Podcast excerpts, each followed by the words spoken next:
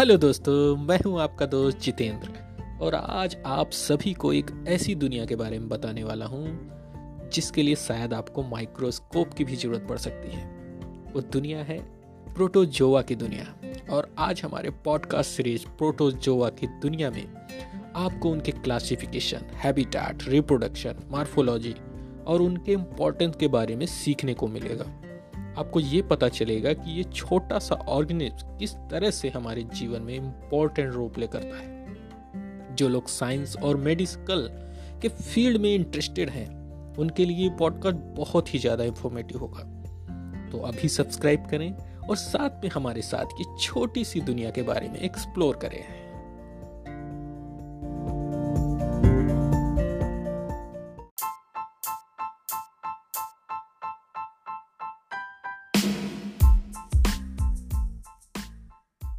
नमस्कार दोस्तों, आज हम आपके साथ प्रोटोजोवा के जीवन पॉडकास्ट सीरीज़ में और आज हम बात करेंगे प्रोटोजोवा के क्लासिफिकेशन के बारे में।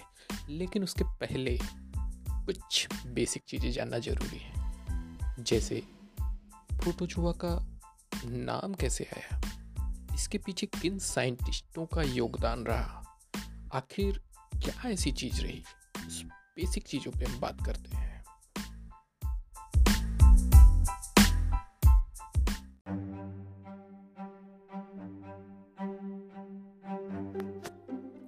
दोस्तों, प्रोटोजोआ के बारे में वैसे तो बहुत सारे साइंटिस्टों ने रिसर्च की थी, लेकिन उनमें से एक बहुत ही प्रमुख तीन साइंटिस्ट थे, जिनका नाम पहला कोल्फस और डोबेल और एंटेनिवॉन लिवनहॉक थे। पहली बात तो ये कि जो कोल्फस सर थे, उन्होंने 1817 में टर्म प्रोटोजोआ दे दिया था, और यहीं पर डोबेल सर ने इसे आसेलुलर कह दिया। लेकिन जो मेन स्टडी की 1877 में माइक्रोस्कोप के द्वारा वो लिवेक अक्सर थे। हालाँकि प्रोटोजोआ को प्रोटिस्टा किंगडम में रखा गया है और इसके अध्ययन को प्रोटोजोलॉजी कहा जाता है।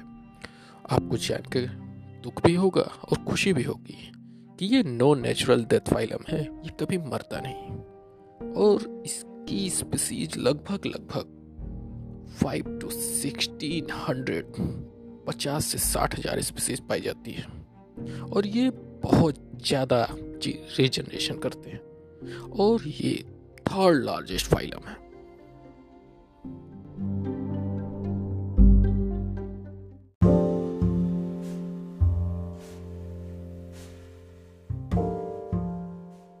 दोस्तों, protozoa, the single cell organism. Episode में हम आपको प्रोटोजोवा के जनरल कैरेक्टरिस्टिक के बारे में सिखाएँगे। ये सिंगल सेल्ड ऑर्गेनिज्म है, जो आमतौर पर एक्वेटिक हैबिटेट में रहता है। लेकिन ये कई तरह के हैबिटेट में रह सकता है, जैसे कि सॉइल वाटर एंड एनिमल के बॉडी तक में रह सकता है। प्रोटोजोवा के सेल में एक न्यूक्लियस होता है, जिसमें जेनेटिक मटेरियल होता है। ये ऑर्गेनिज्म यूनिसेलुलर होते हैं, लेकिन कई तरह की शेप और साइज़ में कुछ प्रोटोजोआ के सेल में सीलिया या फ्लैजिला पाया जाता है। क्यों? क्योंकि उसके माध्यम से ही वो मूवमेंट करता है। प्रोटोजोआ के रिप्रोडक्शन के लिए आमतौर पर बाइनरी फिशन प्रयोग होता है, जिसमें एक सेल डिवाइड होता है और दो सेल बन जाते हैं। कुछ प्रोटोजोआ सेक्सुअल रिप्रोडक्शन के लिए भी इसका यूज़ करते हैं। प्रोटोजोआ के बहुत से प्रकार होते हैं, जैसे मैस्टिगोफोरा सार्कोडिना सीलियोफोरा और स्पोरोजोआ जो अलग अलग तरह के कैरेक्टरिस्टिक और हैबिटेट के साथ आते हैं। प्रोटोजोआ के रिसर्च में हम इन ऑर्गेनिज्म के बारे में और ज़्यादा जान पाएँगे और उनके क्या कारण होते हैं? उनसे क्या क्या बीमारियाँ हो सकती हैं? कैसे उसे ठीक किया जा सकता है? इस एपिसोड में हम आपको प्रोटोजोवा के जनरल कैरेक्टरिस्टिक के बारे में सिखाएँगे और आपको ये ऑर्गेनिज्म के बारे में और ज़्यादा ज़्यादा जान पाएँगे।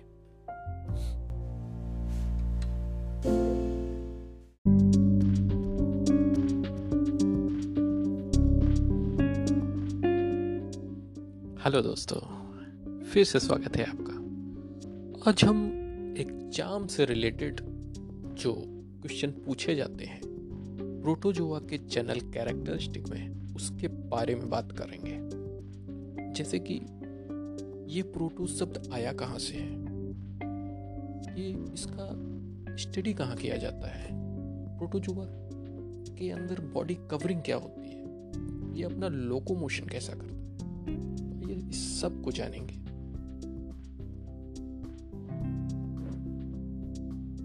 प्रोटोजोआ के अध्ययन को प्रोटोजोलॉजी कहते हैं। और जो प्रोटोप्लाज्मिक, इसकी बॉडी लेवल ऑर्गेनाइजेशन होता है, इसकी जो कवरिंग ऑफ़ बॉडी होती है, वो पेलिकल की बनी होती है, जो कि एन एसिटल ग्लूकोमीन का बना होता है। इसके लोकोमोशन अमीबा पैरामीशियम यूग्लिन में अलग अलग जैसे अमीबा में ये सूडोपोडियो के माध्यम से लोकोमोशन करता है। पैरामीशियम में सीलिया से और यूग्लिना में फ्लैजिला से करता है। लेकिन एक विशेष प्रकार का और लोकोमोशन प्रोटोजोआ में होता है। गिगेरियन लोकोमोशन जो कि मोनोसिस्टिक में किया जाता है। अब हम बात करते हैं इसके रिस्पायरेशन मतलब श्वसन तंत्र की। ये सांस कैसे लेता है? ये अपने बॉडी से बाई डिफ्यूजन सांस लेता है। और ज़्यादातर तो ये सेक्सुअल रिप्रोडक्शन करता है। लेकिन इस रिप्रोडक्शन में इसके जो दो न्यूक्लियर होते हैं, जिसमें से एक माइक्रो न्यूक्लियो होता है, वो पार्ट लेता है। और जैसा कि मैं पहले बता ही चुका हूँ कि ये बहुत ज़्यादा रीजनरेशन करता है। प्रोटोजोन्स में आश्मो रेगुलेशन होता है, जो कि कॉन्ट्रेक्टाइल वैक्यूल से होता है। अब आप समझना चाहेंगे कि ये कॉन्ट्रेक्टाइल वैक्यूल क्या होता है? ये एक प्रकार का ऑर्गेनिल है, अंग है, भाग है, जो प्रोटोजोन ऑर्गेनिज्म में पाया जाता है। ये उन्हें एक्सेस वाटर को रिमूवल के लिए हेल्प करता है। मतलब जो उनके अंदर ज़्यादा वाटर आता है, उसको ये रिमूव करता है। कॉन्ट्रेक्टाइल वैक्यूल एक गुब्बारे के जैसे स्ट्रक्चर होता है, जिसमें वाटर एक्यूमुलेट करता है। और जब एक्यूमुलेट करने के बाद उस वाटर और उस गुब्बारे का प्रेशर इंक्रीज हो जाता है, जिसके कारण वो वाटर बाहर आ जाता है। इससे प्रोटोजोन ऑर्गेनिज्म का जो इंटरनल एनवायरनमेंट होता है, वो मेंटेन रहता है। कॉन्ट्रेक्टाइल वैक्यूल से प्रोटोजोन अपने इंटरनल एनवायरनमेंट को रेगुलेट करते हैं, जिससे उन्हें एक्सटर्नल एनवायरनमेंट से अलग रहने में मदद मिलती है। हालाँकि ये एनालॉगस टू किडनी है मतलब एक प्रकार की किडनी के जैसा ही काम करता है। और हालाँकि हमने ये बात कर चुकी है कि इसमें ज़्यादातर असेक्सुअल रिप्रोडक्शन होता है। और इसका जो न्यूट्रिशन होता है मतलब ये इसके पोषण क्या है? अमीवा में होलोजोइक पोषण होता है। अब बात करते हैं होलोजोइक न्यूट्रिशन क्या होता है। ये एक प्रकार का ऐसा न्यूट्रिशन है जिसमें ऑर्गेनिज्म सॉलिड और लिक्विड फ़ूड को तोड़ देता है और उसको तोड़ के डाइजेस्ट करता है। ये फ़ूड को बॉडी में एब्जॉर्ब करके उससे एनर्जी एक्सट्रैक्ट कर लेता है। होलोजोइक न्यूट्रिशन के लिए ऑर्गेनिज्म में एक स्पेशलाइज्ड डाइजेस्टिव सिस्टम ऑर्गेनिज्म के माउथ से फ़ूड इनटेक होता है। मतलब वो अपने मुख से भोजन को अंदर लेता है, जिससे फ़ूड इसोफेगस में जाता है। मतलब फ़ूड उनके इसोफेगस में चला जाता है और उनके पेट में ब्रेक डाउन हो जाता है। और उनके पेट में एंजाइम और एसिड से फ़ूड को ब्रेक डाउन किया जाता है। ब्रेक डाउन होते हुए फ़ूड इन स्मॉल इंटेस्टाइन में जाना, जिससे एंजाइम और बाइल से वो ब्रेक डाउन होता जाता है। ब्रेक डाउन होते हुए फ़ूड स्मॉल इंटेस्टाइन से एब्जॉर्ब होता है और ब्लड स्ट्रीम में चला जाता है। ब्लड स्ट्रीम से फ़ूड सेल तक जहाँ से एनर्जी उसकी एक्सट्रैक्ट कर ली जाती है। होलोजोइक न्यूट्रिशन के कई एग्ज़ाम्पल हैं, जैसे fungi some protozoans organism like that हालाँकि होलोजोइक अमीवा में होता है, लेकिन मिक्सोट्रॉफिक न्यूट्रिशन यूग्लिना में होता है। ये प्रकाश संश्लेषण भी कर लेते हैं और एनिमल की तरह पूरा खा भी लेते हैं भोजन। लेकिन प्रमुख बात यह है कि कि प्लाज्मोडियम एक ऐसा है जो कि पैरासिटिक दूसरे के ऊपर निर्भर होता है। और प्रोटोजोआ का ये ये जो प्लाज्मोडियम है, ये दूसरे, जिसे पैरासिटिक दूसरे टर्म में बोल सकते हैं। और इसका न्यूक्लियस डायोमॉर्फिक होता है। एक माइक्रो होता है, एक मैक्रो होता है। बट जो माइक्रो होता है, वो रिप्रोडक्शन के यूज़ में आता है। और जो माइक्रो होता है, वो ग्रोथ और डेवलपमेंट के यूज़ में आता है। अब बात करते हैं। आसेक्सुअल रिप्रोडक्शन के बारे में तो पहले बात की जा चुकी है, लेकिन यह सेक्सुअल रिप्रोडक्शन कैसे करता है और किसमें करता है? सेक्सुअल रिप्रोडक्शन में एक सिनगैमी होता है, एक कंजुगेशन होता है। तो शिनगैमी जो कि प्लाज्मोडियम में होता है वो कंजुगेशन, वो पैरामीशियम में होता है। हम बात करते हैं कि आखिर ये सिनगैमी क्या होता है? ये आसेक्सुअल रिप्रोडक्शन में सिनगैमी ऐसी कौन सी प्रोसेस है? इसके बारे में समझते हैं। सिनगेमी सेक्सुअल रिप्रोडक्शन का एक इंपॉर्टेंट प्रोसेस है, जिसमें दो गैमेट्स आई मीन टू से सेक्स सेल का फ्यूजन होता है, जो जाइगोड बनाते हैं। ये प्रोसेस सेक्सुअली रिप्रोडक्शन वाले ऑर्गेनिज्म में होता है, जिसमें पेरेंट की जेनेटिक इंफॉर्मेशन कंबाइन होती है, जिससे एक नई ऑर्गेनिज्म बनती है। सिनगैमी में दो गैमेट्स सेम या डिफरेंट सेक्स के भी हो सकते हैं। ऑर्गेनिस्ट के अनुसार। या तो यू कह सकते हैं कि दो, जो जायगोट है, वो डिफरेंट डिफरेंट सेक्स का भी हो सकता है या दूसरे का भी हो सकता है। लेकिन जायगोट बनने के बाद ये सेल डिवीज़न में नई ऑर्गेनिज्म बनती है। सिनगैमी एक इंपॉर्टेंट स्टेप है। ये तो रही बात सिनगैमी की। और इसका जो कंक्लूजन है कि ये दो गैमेट्स होते हैं जो फ्यूज करते हैं और एक जैगोड बनता है। फिर उसके बाद अनदर प्रोसेस होती है। बट कॉन्जुगेशन क्या है? कॉन्जुगेशन भी एक सेक्सुअल रिप्रोडक्शन है, जो यूनिसेलुलर ऑर्गेनिज्म में होता है। इस प्रोसेस में दो सेल के बीच में जेनेटिक मटेरियल एक्सचेंज होता है। कॉन्जुगेशन में एक सेल डोनर सेल होती है, एक रेसिपिएंट मतलब एक देती है और लेती है। और डोनर सेल में जेनेटिक मटेरियल होता है, जो देने वाली सेल में ट्रांसफ़र हो जाता है। इस प्रोसेस में सेल के बीच में एक टेम्परेरी ब्रिज बन जाता है, जिससे जेनेटिक मटेरियल ट्रांसफ़र हो जाता है। कॉन्जुगेशन में ऑर्गेनिज्म में जेनेटिक डाइवर्सिटी होती है, और इसके कारण कंजुगेशन एक ब्रिज लाइक प्रोसेस हो जाती है और सिनगैमी दो डोनर दो कोमेट्स बनते हैं। देन फ्यूजन के बाद नई ऑर्गेनिज्म बनती है।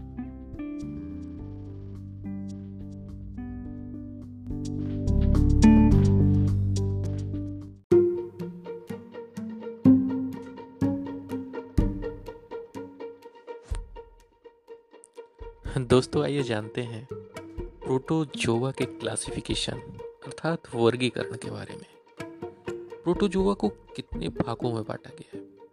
और किस के अनुसार बांटा गया है?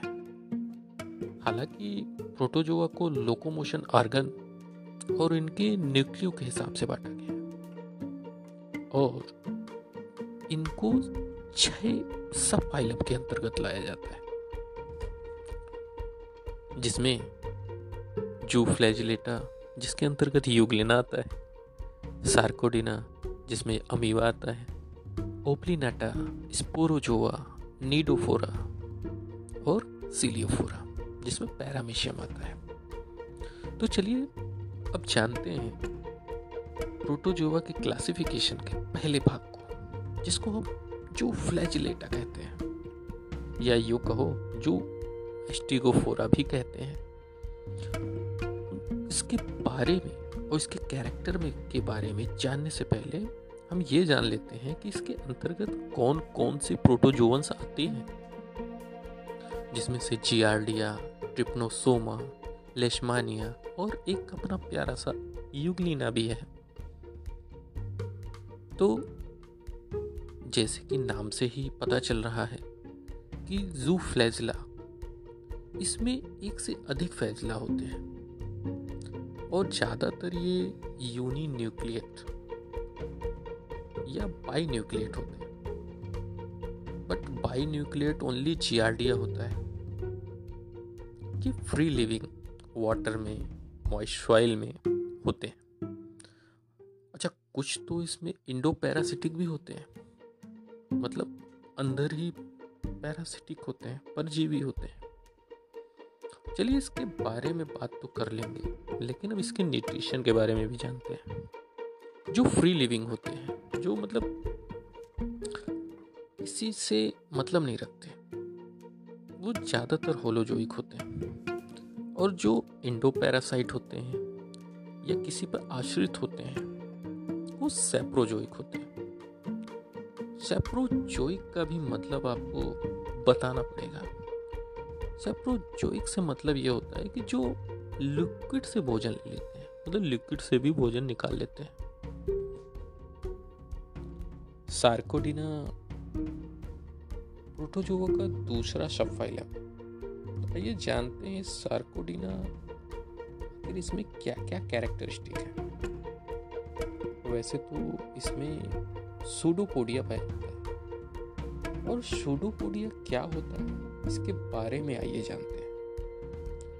शोडोपोडिया एक ऐसा फीचर होता है, जिसमें ये प्रोटिस्टा अपने मूवमेंट के लिए यूज़ करते हैं। या यू कहो कि इसी के माध्यम से लोकोमोशन करते हैं। वैसे तो इसे फॉल्स फ़ीड भी कहते हैं, लेकिन ये टेम्परेरी होता है। लेकिन सूडोपोडिया फीडिंग के लिए बहुत ज़्यादा इम्पोर्टेंट होता है। इसके माध्यम से वो अपने भोजन को सर्च कर लेते हैं उसको कैप्चर कर लेते हैं। अच्छा सूडोपोडिया को क्रिएट करने के लिए इन्हें सेल्स में साइटोप्लाज्म को एक स्पेशल जगह पे स्पेसिफिक जगह पे जमा कर, करते जाना पड़ता है जिससे सूडोपोडिया बनता है। सूडोपोडिया एक ऐसा फीचर है जो अमीवा और फोरामिनिफेरा में भी पाया जाता है। हालाँकि सार्कोडिना में जितने भी प्रोटोजोवंस आते हैं, जिसमें से अमीवा जियोर्निया डिफ्लोगिया, ये ज़्यादातर मेजॉरिटी में यूनी न्यूक्लिएट होते हैं। और यूनी न्यूक्लिएट क्या होता है? आइए इसके विषय में जानते हैं।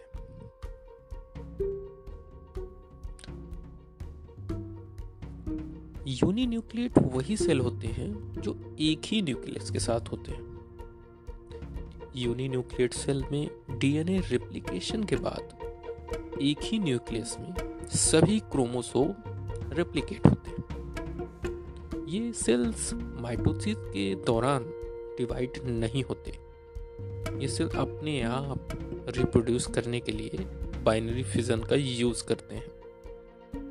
अच्छा यूनी न्यूक्लिएट सेल का सबसे इम्पोर्टेंट फीचर ये है कि ये सेल्स के साथ डिवाइड नहीं होते।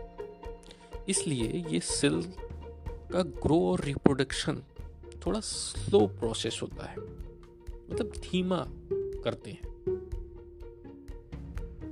लेकिन इसमें से कुछ बाई न्यूक्लियट भी होते हैं और कुछ मल्टी न्यूक्लिएट होते हैं। सार्कोडीना की ही मैं बात कर रहा हूँ। सार्कोडीना में जो पेलिकल होता है, जो मैंने बात की थी, इसमें अपसेंट होता है।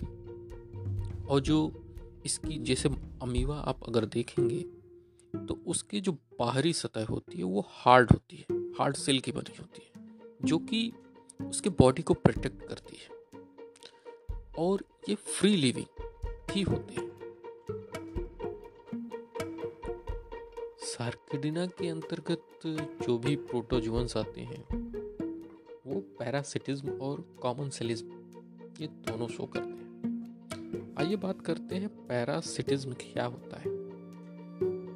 पैरासिटिज्म में एक प्रकार का रिलेशनशिप होता है, जैसे endoparasitism ectoparasitism mutualism commensalism endoparasitism में पैरासाइट होस्ट के अंदर जीवित रहता है और होस्ट के साथ इंटरडिपेंड मतलब उसके साथ इंटरडिपेंड होता है।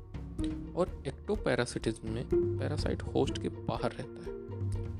और म्यूचुअलिज्म में दोनों ऑर्गेनिज्म साथ में मतलब दोनों को फ़ायदा होता है और कॉमन सिलिज्म में एक ऑर्गेनिज्म को फ़ायदा उठाता है और दूसरा नुकसान। ओपलीनाटा प्रोटोजोवा फाइलम का सब फाइलम तीसरा है। और ओपलीनाटा में इंडो कॉमर्सिलिज्म शो करता है। मतलब इसका ये होता है कि ये एक ऐसा रिलेशनशिप होता है जिसमें दोनों होस्ट को भी फ़ायदा होता है और जो इसके अंदर रह रहा होता है।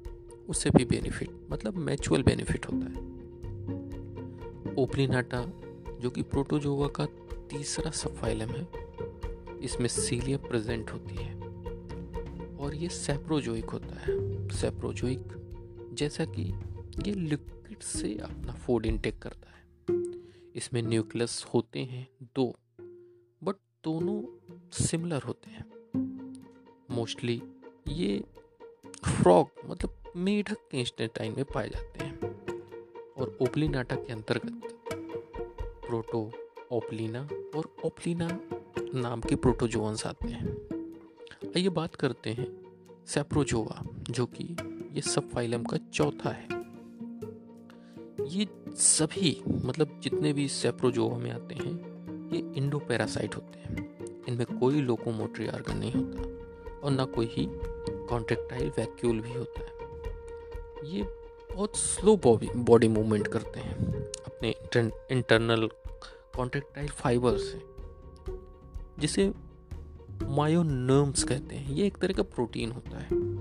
हालाँकि फ्लैजिला सीलिया सभी में पाए जाते हैं बट ये उन्हीं के माध्यम से थोड़ा लोकोमोशन करते हैं।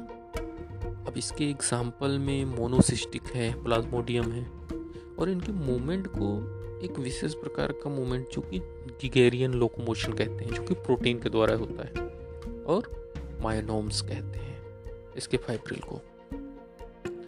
अब हम बात करते हैं इसके पाँचवें सब फाइलम के बारे में नीडोस्पोरा ये इंट्रासेलुलर इंटू पैरासिटिक होता है। दोस्तों नीडोस्पोरा ऐसा ग्रुप है जो अंदर रहता है। इसके पास एक बहुत पावरफुल टूल है। नीडोस्पोरा एक टाइप का प्रोटोजोवा है जो अपने होस्ट के अंदर रहकर उनकी सेल को अटैक करता है और अपने होस्ट के अंदर रहकर उनके सेल को डाइजेस्ट कर लेता है और होस्ट के सेल से न्यूट्रिएंट ले लेता है। इससे जिसके अंदर वो रह रहा होता है, उसको बहुत नुकसान होता है। नीडोस्पोरा मेनली मरीन ऑर्गेनिज्म में पाया जाता है, जैसे कोरल हो गए मोलस्कास हो गए काइनोडर्मेटास हो गए। इसमें लोकोमोटिव आर्गन नहीं पाए जाते और ना कॉन्ट्रेक्टाइल वैक्यूल पाए जाते। लेकिन जो नीडोस्पोरा के अंतर्गत आते हैं, जिसमें लेप्टोथिका और नोशिना है नोशिना क्या करता है? ये सिल्क वॉर्म और हनी बीन जो मधुमक्खी होती है और रेशम के जो कीड़े होते हैं, उनको पैरालाइज कर देता है अगर उनके अंदर ही चला जाता है। अब प्रोटोजोआ के सबसे लास्ट छठ में सब जिसे हम सिलोफोरा कहते हैं, ये लार्जेस्ट सब है इस फाइलम का, जिसके पास सीलिया होती है। ये ज़्यादातर फ्री लिविंग होते हैं। कुछ पैरासाइट होते हैं। इसमें डायोमार्फिक न्यूक्लिक प्रेजेंट होती है मतलब मैक्रो और माइक्रो दोनों न्यूक्लियस होते हैं। इसकी जो बॉडी कवर होती है, वो पेलिकल की होती है, बॉडी कवर। और इसमें न्यूट्रिशन भी होलोजोइक और सेप्रोजोइक दोनों होता है। इसके एग्ज़ाम्पल में पैरामीशियम और वेलेंटिडियम आते हैं।